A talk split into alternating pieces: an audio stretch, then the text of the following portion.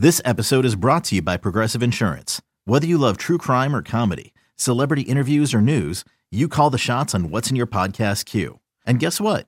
Now you can call them on your auto insurance too with the Name Your Price tool from Progressive. It works just the way it sounds. You tell Progressive how much you want to pay for car insurance, and they'll show you coverage options that fit your budget. Get your quote today at progressive.com to join the over 28 million drivers who trust Progressive. Progressive Casualty Insurance Company and Affiliates. Price and coverage match limited by state law.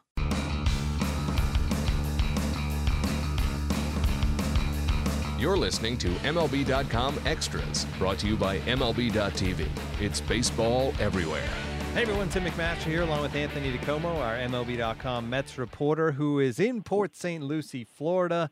Pitchers and catchers have reported for the New York Mets as spring training is underway on the eastern side of uh, Florida State, the state of Florida. So, Anthony, I guess first of all, first impressions. It's it's a place you're very familiar with, obviously, years of covering this team in spring training. What's the vibe like after a couple of days? I know the whole roster's not there yet.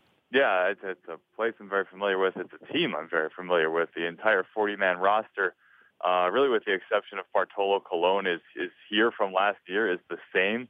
Um, the Mets didn't add anyone uh, from another team uh, to the 40-man uh, coming into this season, which is pretty rare in baseball. It's pretty rare in all sports. Um, Terry Collins touched on it when he got here and said, "I really don't need to introduce myself to anyone around here. I I, I know these guys all already. I've managed them all already. So uh, that's definitely a uh, a comfort level for the Mets coming in, and uh, yeah, it kind of helps them get down business as usual. Uh, another spring in Port St. Lucie, a longer spring in Port St. Lucie with the World Baseball Classic, and a lot of guys leaving uh, to participate in that. So um, that'll break it up a little bit but it is uh, business as usual for a Mets team that, uh, as we know, as we've talked about many times on this podcast, has very high aspirations going into the 2017 season. And we're going to get into that rotation a little bit here on the podcast as we continue to go position by position. But before we get to the starters, uh, Jeurys Familia had a few issues just as far as getting into the country, which happens every spring for, for different players, uh, just a matter of work visas and working through that stuff. But he's now there. Did he speak at all at all about his, uh, you know, thoughts on the upcoming season? Obviously, there's possibly a suspension coming. Yeah, he did. Uh, Jeurys Familia arrived in Port St. Lucie. He reported to the complex on Tuesday morning, uh, and he did field questions from reporters. Uh, wasn't willing to get into uh, anything involving that arrest back on October on a domestic violence charge. Um, said his lawyers advised him to talk about anything revolving around it. So he kind of stuck to baseball topics. Said he's excited to be here. Uh, said he's excited to pitch for the Dominican in the World Baseball Classic. He pitched in winter ball uh, down there in, in the Dominican. So uh, he's in good shape. He's in good spirits. As far as the suspension goes, the Mets and Familia both are kind of in wait and see mode. I think everyone around here, uh, if you talk to, is kind of operating under the assumption that Jeurys Familia will receive some sort of suspension from Major League Baseball, but no one really knows how long it might be or, or if it'll happen at all. Um, these are very much case-by-case things as MLB tackles them. We've seen it a couple times here, uh, whether it's Jose Reyes or Aroldis Chapman um, receiving different sorts of suspensions from Major League Baseball, and every case is truly different. So uh, the Mets are operating under the, under the assumption that Familia will be suspended, but they really don't know, and they don't expect to find out for at least another couple of weeks as we get closer to the season. All right, let's move on to the starters, who obviously would be the backbone of this team. And, and if they're going to go back to the World Series, it's going to be this starting rotation that takes them there. Um, and the four guys, you know, are kind of set. As long as they all stay healthy, you have Noah Syndergaard, Jacob DeGrom, Matt Harvey, Steven Matz. There'll be a battle for that fifth spot during the spring. Let's start with Syndergaard, who apparently, Anthony, put on – 15 pounds of muscle and thinks he can actually throw harder in 2017. I'm not sure if that's a good idea or not for him to throw harder, but it's certainly for a guy who's tall, lanky a little bit, putting on a little added muscle is probably a good thing as far as durability over the course of 162 games. Yeah, I'm I'm going to disagree with you there, Tim. I'm not sure if I would ever refer to Noah Syndergaard as lanky. Uh, right. even even last year, he he definitely uh, packs some muscle on that body, and, and it's a big one. Yeah, you know, I, I think Noah Syndergaard coming to camp and saying uh, he wants to throw harder is a little bit of bluster, is a little bit of who this guy is, and and kind of that outsized image we all have of Noah Syndergaard. Um, he says he spent his winter eating venison, eating deer meat, uh, as part of this protein-packed bowl that he would eat every day down there in Texas. So uh, it, it's kind of a funky part of his personality. And, and I'm with you. I'm not sure throwing harder is necessarily a good thing for the hardest throwing starting pitcher in baseball, especially considering all the injuries we see across the sport. But look, this is a guy I, I think we forget sometimes how young he is and how in some ways he's still growing into this body that's relatively new to him. He's still growing into being a pitcher at the big league level, and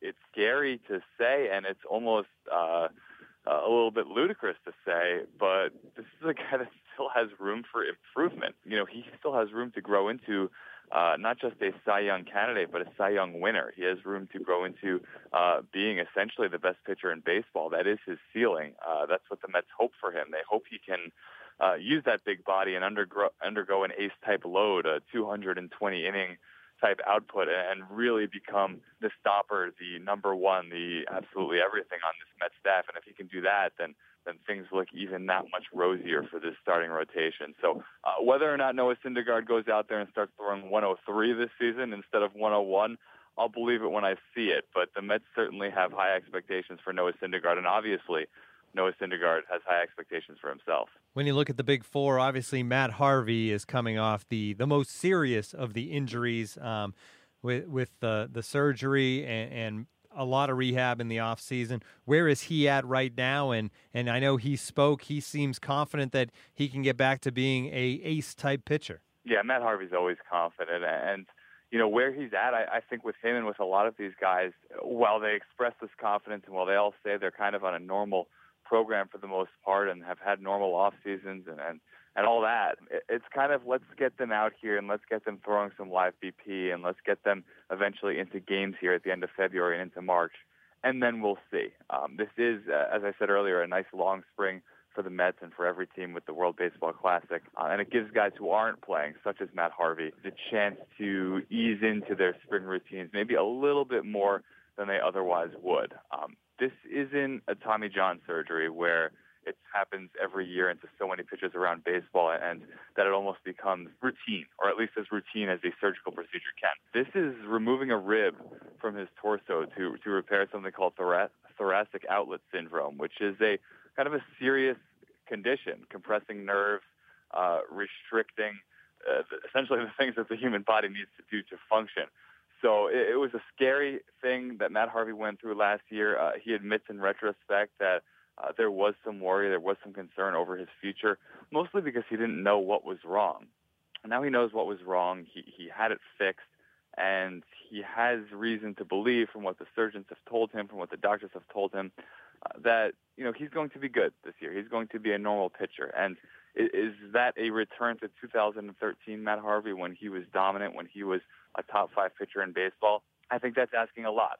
Uh, but if Matt Harvey can go out there and give you 180 plus innings and, and essentially be that guy that you know he can be when he's healthy, uh, then you start worrying about the ceiling and thinking about how good can this guy be again. I, I think for now, uh, at the start of spring training, the Mets are simply looking at Matt Harvey as let's get him on the mound let's get him throwing. Let's see how healthy he is, and hopefully, for the Mets' sake, uh, he stays healthy throughout the summer and, and really adds something productive to this team.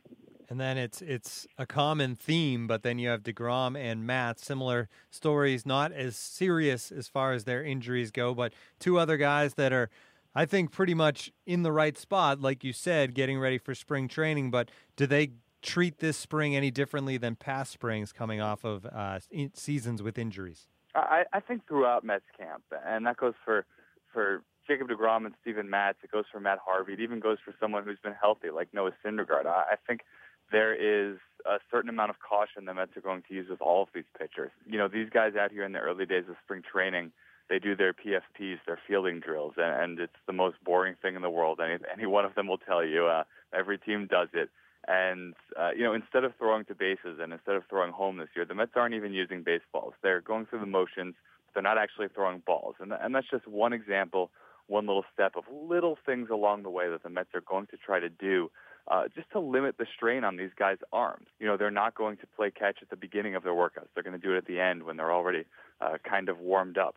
this year. Uh, when on days when they're not supposed to throw, a lot of these guys won't play catch at all when they're not supposed to throw off the mound, and they'll just limit their arm in that way. And then obviously once we get into the season, uh, the Mets are going to look as they did last year at skipping starts, at maybe inserting a sixth guy into the rotation every once in a while, uh, just to again limit the strain that is on these arms. Because even a guy like Jacob Degrom, yes, he had he had surgery to to move a nerve in his arm, but even before that, he had had little things with his health here and there, things that cost him a start, things that cost him uh, a week or two. And Steven Matz certainly has a long, lengthy injury history. So while his surgery to remove a bone spur is one of the mildest operations a pitcher can have, you look at the greater body, you look at everything that's been going on in the past couple of years, and Steven Matz has had all sorts of aches and pains in his arm ever since the day he was drafted. So uh, I don't think the Mets are taking anything at all for granted with the health of these guys, with any of these pitchers. And uh, again, the great hope is for every single one of them to stay in the rotation. Uh, the Mets know that's not going to happen. It doesn't happen for any team.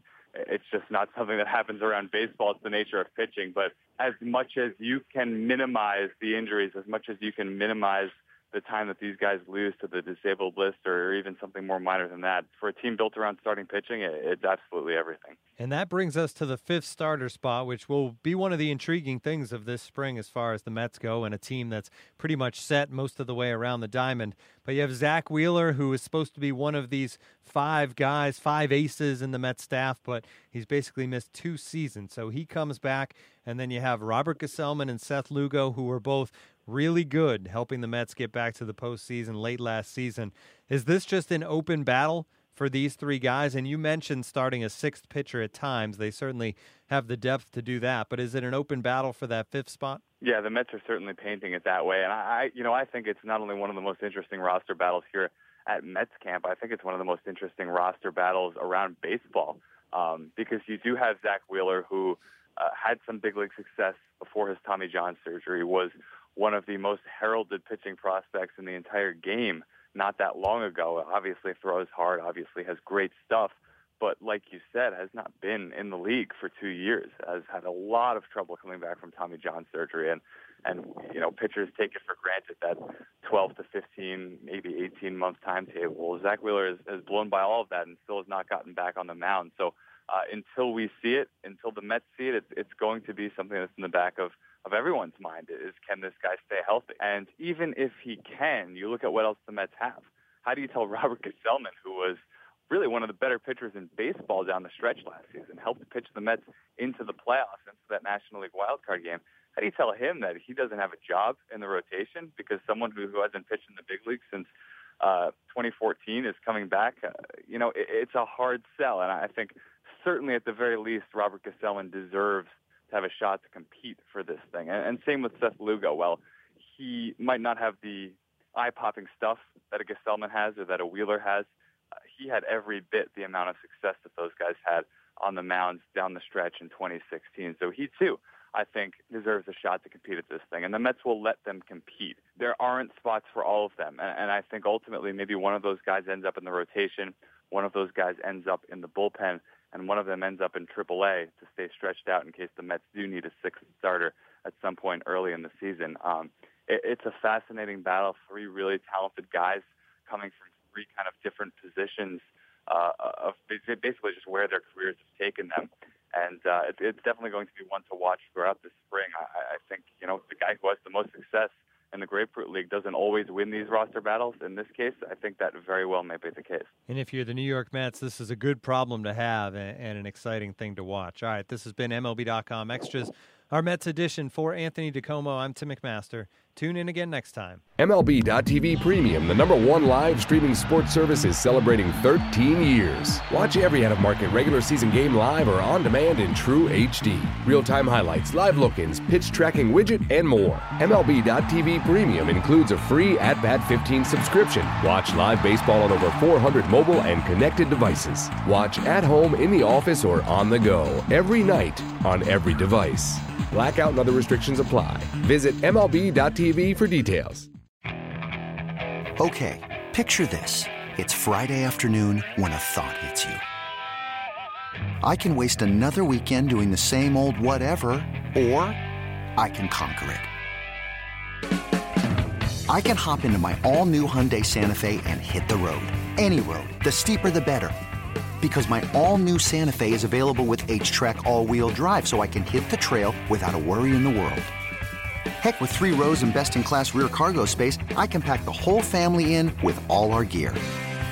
We've got available dual wireless charging for our phones so we'll never lose touch with civilization and we won't lose touch with the primordial power of Mother Earth. So which is it? Waste the weekend or do something a little more epic? And conquer it in the all-new Hyundai Santa Fe. Visit HyundaiUSA.com or call 562-314-4603 for more details. Hyundai, there's joy in every journey.